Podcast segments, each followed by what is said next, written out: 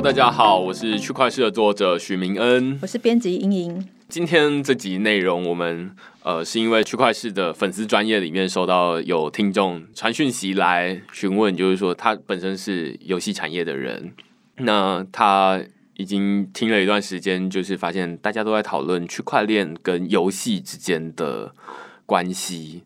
那他就很好奇，就是说，嗯，区块链到底是可以怎么样用在游戏里面？所以我们今天来讨论这个主题，就是看看说区块链真的它能够用在游戏里面，而且其实，在前几个礼拜，全球的游戏开发者大会 GDC 才刚结束。那最近其实还蛮多人在讨论诶相关的游戏的，所以我们就先来看看，就是游戏到底是怎么回事。那第一个问题，先问说，游戏跟区块链为什么这么的 match？好了，OK，其实我觉得一个是大家玩游戏都会氪金啊，就是你都会付钱。那像我最近玩了一个手游，上面有很多小额付费啦，就是一个三十块、一百五十块这种付费的东西。那另外一个是游戏，它其实也有一些游戏的规则嘛，那所以它其实，在上面就是我们可以用虚拟货币取代这些游戏里面的代币，这样子。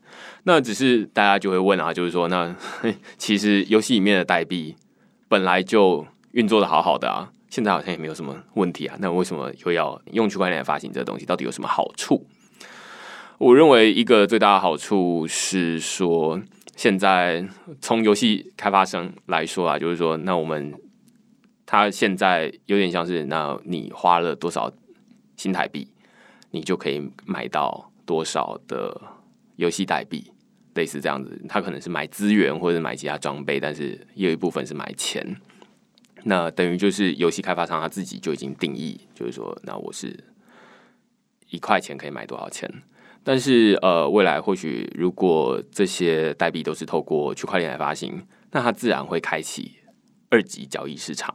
就是大家可以拿着这个游戏代币去到交易所交易，那就这这就跟我们现在哎，你全部都只能跟游戏开发商买，那你也不能卖出去，很难转移啊，就是直接转移给别人，或者是说你要去到 PTT 或者是八五九一保护交易这种地方 Po 文交易，然后才有人来跟你买，这是不太一样的。未来我们可以可能可以透过交易所来。完成这些虚拟宝物或者是虚拟代币的交易，那它就既然有这个交易所，那它自然就会有供给跟需求。那有供给跟需求，它就会自然形成出一个公定的价格。那这就不是说跟过去说你全部都得跟游戏，就不是开发商说了算，是市场说了算。对对对对对对。那当然，这个有的游戏的资深的玩家就会觉得说那。呃，或者是游戏开发商，他就会觉得说，呃，我其实才不愿意这样子做呢。就是如果大家都可以自己买卖的话，那我赚什么钱呢？对，所以这其实只是说是一种可能，但是不是说它一定会发生，这是一部分。但商家也可以选择他不要让他的币流通，但是他还是用区块链发行。对，但是基本上如果你不让币流通，那你就其实可以不需要用区块链发行，就是这就是。没有意义，因为就用区块链来发行的最大的，我认为啊，最大的价值其实就是说，它可以在使用者之间自由的交易。那既然可以在使用者之间自由的交易，那自然就会有价格的不同。所以这其实是伴随而来的。那如果我是开发商的话，我让币流通，它的好处跟坏处是什么？很明显的一个。我不知道是好处还是坏处啦，我没有办法定义它，它可能好有好有坏。就是我们可以让这个宝物或者是币里面的，就是市场上的交易，让它更流通一点，而不用全部都是透过这个游戏开发商。就是我我自己不用建立一个买卖的市集，然后我可以呃把这个市集就是交出去给其他的。我不用到宝物交易上面去喊价，说：“哎、欸，我这里有一个什么东西要卖。”这样子。对对对，但是这这其实是从使用玩家的角度来看，对，对。那从呃游戏开发商的角度来看，我现在好像还没有，我不知道哎，现在到底对还没有他们的诱因吗？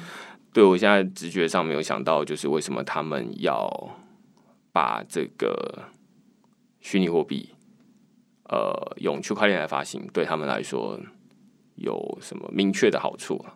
但是，呃，另外一部分，如果是把装备，例如说，呃，我们在这个游戏里面装备用区块链来发行的话，这可能就会有趣一点。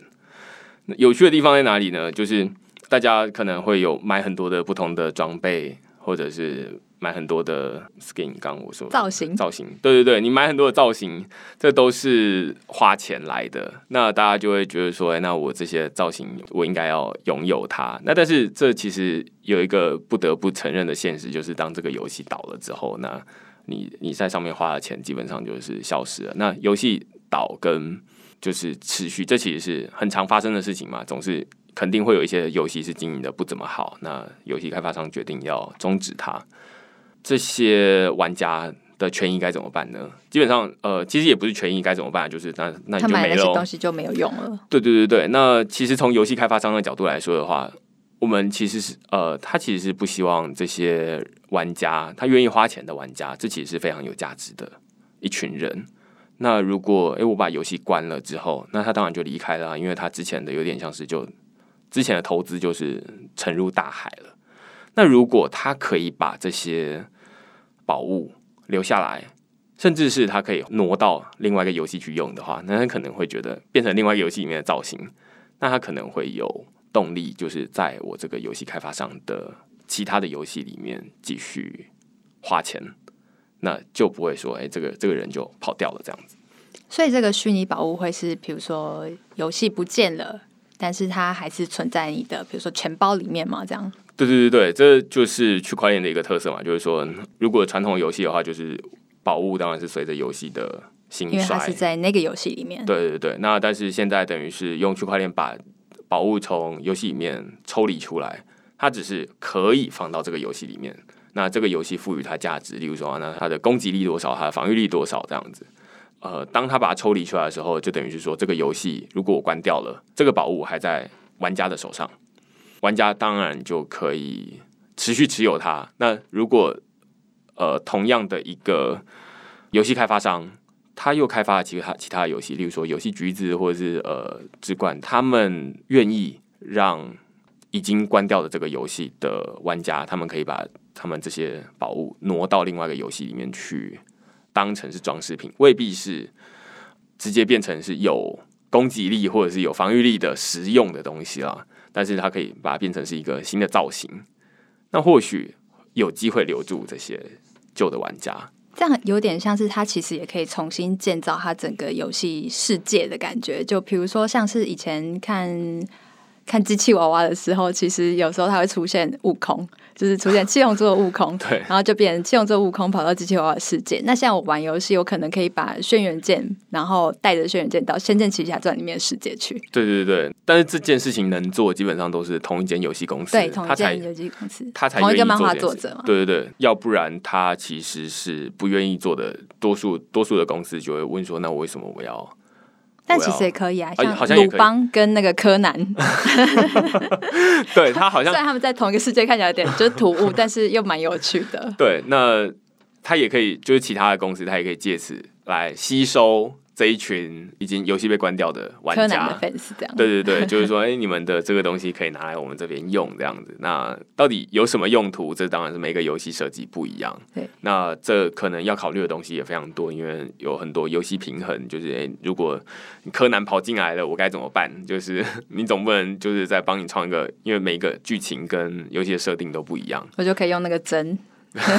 对对对，所以我觉得最有可能的就是最简单的，就是让你有前一个游戏的造型，造型就完全不违反游戏的设定嘛，它只是让你看起来突兀一点而已。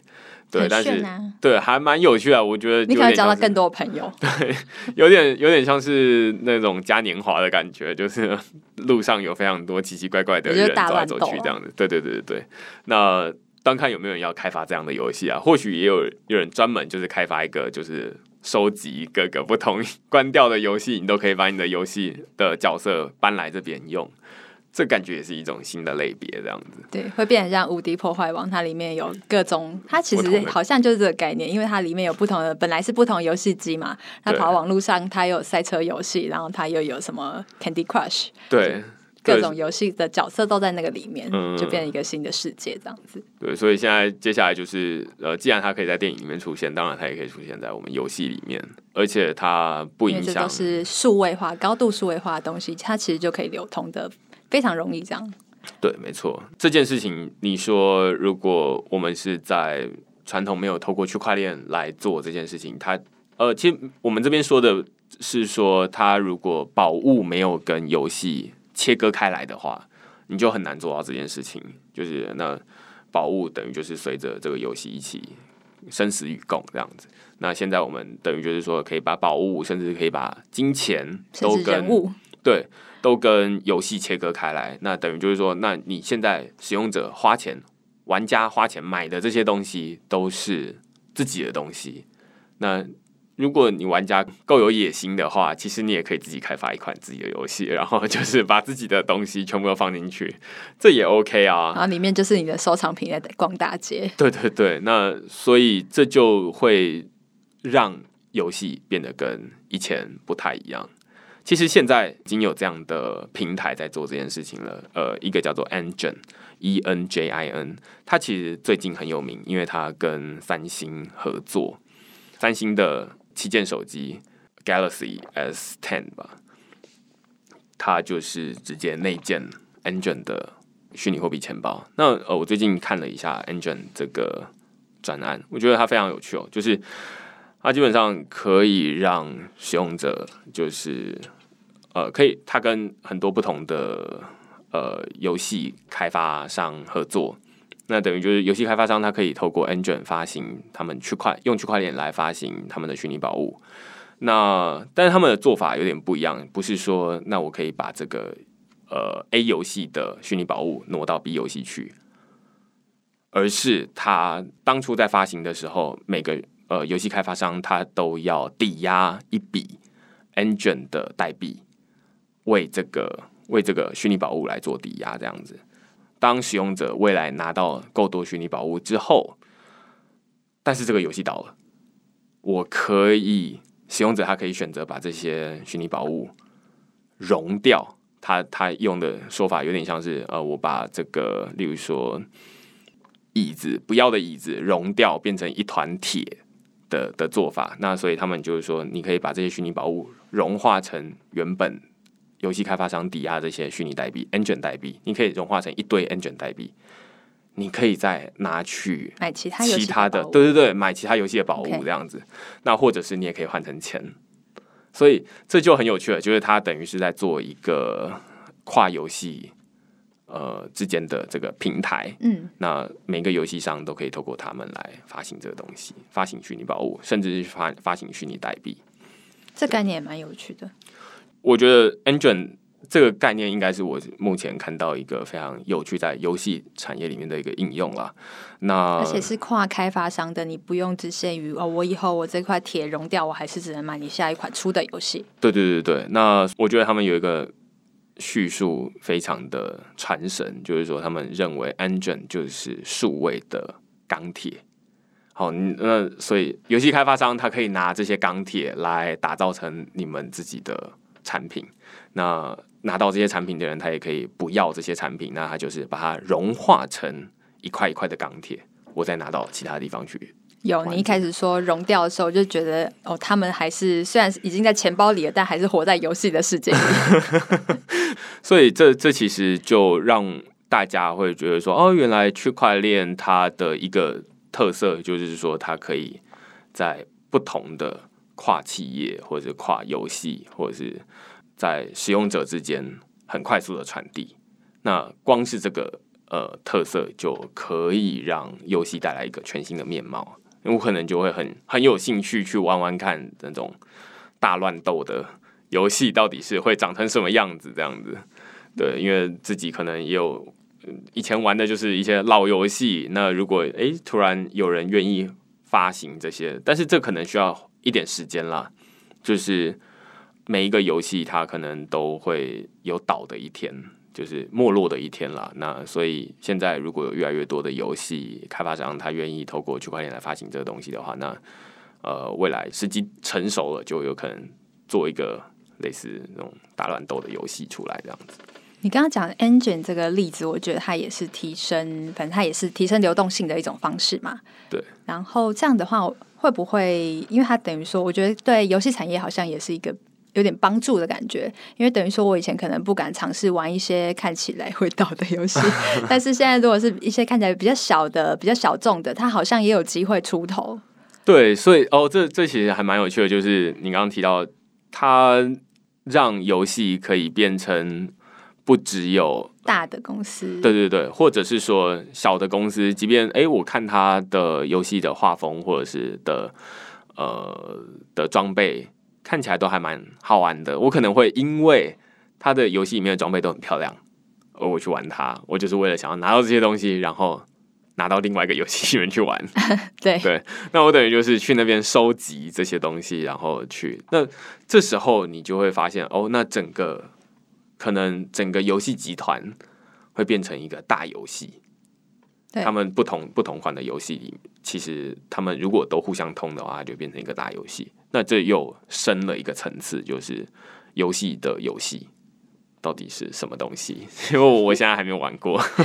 我觉得对于小型的开发商，他可能也比较有利，因为他也可以加入这个大圈子里面，他不用再就什么都自己单打独斗。然后他的东西，因为人家就算买了他的东西，本来可能怕怕的，可是现在我知道，我以后还可以把这些东西融掉，然后去换成其他一款游戏，我也更更愿意去尝试这种比较可能小型开发商做的游戏。而且我觉得会不会有人就开始收集，比如说我就是要穿古着这样，然后我就说在游戏里面穿古着，那我就。买了那种小小型开发商做的专门的故作，然后到了比较大的游戏里面去玩，这样子。对，所以这个概念跟呃，我们虽然我们今天在讲游戏啊，但是其实它跟概念跟比特币其实是一样的，就是它没有一个中心化的机构可以阻止你，就是移动到哪里去。你只要都符合这个规格，那你就可以自己带着，你自己选择加入或者是不加入而已。基本上，你选择这个规格，你就是等于是大家共同行塑了一个生态系这样子。比特币是这样，就相对于，比如说银行，他可能会说：“哎，那我不给你转账，那因为反正钱都在我这里。”但是比特币没有人能够阻止你。相对之下，就是在游戏里面也是，你只要哎，大家都是用区块链来做这件事情，那我也可以把我的装备的代币移到那里去，这样子。另外一个就是，其实装备它也可以开启另外一个有趣的，呃，二级市场买卖。就是，哎，那过去每一个装备的价格可能也跟这个游戏的玩家的多寡有关系嘛。就是玩家越多，代表它的需求越大。那但是如果我透过区块链来发行这个游戏的装备的话，或许它就等于是开启了一个很庞大的市场，因为呃，可以。接受这个装备的游戏可能还蛮多的，比至少比单一个游戏还要多很多。那它可能就会有一个不同的价格，就不会跟这个游戏它本身，例如说，它可能只是因为剧情搞烂了，它的画面其实是很漂亮的，但是它因为剧情的拖累，所以就让它有一个不好的价格。但是现在它可能会有一个全新的价格这样子。那我会不会甚至还可以自己画我要的衣服？对，哦，对，其实 我有一些 UGC，就是使用者生产自产内容的东西。对，其实呃，你说到一个还蛮有趣的，我在 Engine 上面玩到，就是使用者可以自行在上面发行自己的，就是这种非同质代币，也就是说，呃，你的自己的装备这样子，你可以自己。放东西上去，只是说未必这个游戏公司会接受你这个东西，就是这个这个装备啊，就是说规格上可以，但是规定上可能不行。对对对对对。那可以稍微解释一下规格大概是什么意思？呃，规格就是现在其实所有的代币，就是虚拟的代币，分成两大种类。硬要说起来的话，一种是同值代币，一种是非同值代币。同值代币有点像是新台币这样子，我拿我的一千块跟你换。一张一千块，其实你会发现这价值都是一样的。但是呃，非同质代币有点像是我的电脑跟你的电脑，你就会呃，我跟你换电脑，你就会觉得嗯，嗯不太一样。如果我们都使用过的话，你就觉得没有没有没有，我里面装的资料或者是它跟我陪伴的这个时间，就总之我们有感情了，好猜哦，不一样。对，那呃，这个是这个是两种不同，就是不能交换。换句话说，每一个电脑都是独一无二的。通知代币就适合用在这种呃，例如说我们比特币啊、以太币啊这种呃新台币啊这种都是通知代币。那呃数位的非通知代币就是像是例如说迷恋猫或者是呃装备，它有一个每一个不同的呃耐久度啊，或者是它有不同的造型。对，那这就是非同质代币，每一个东西都长得不一样。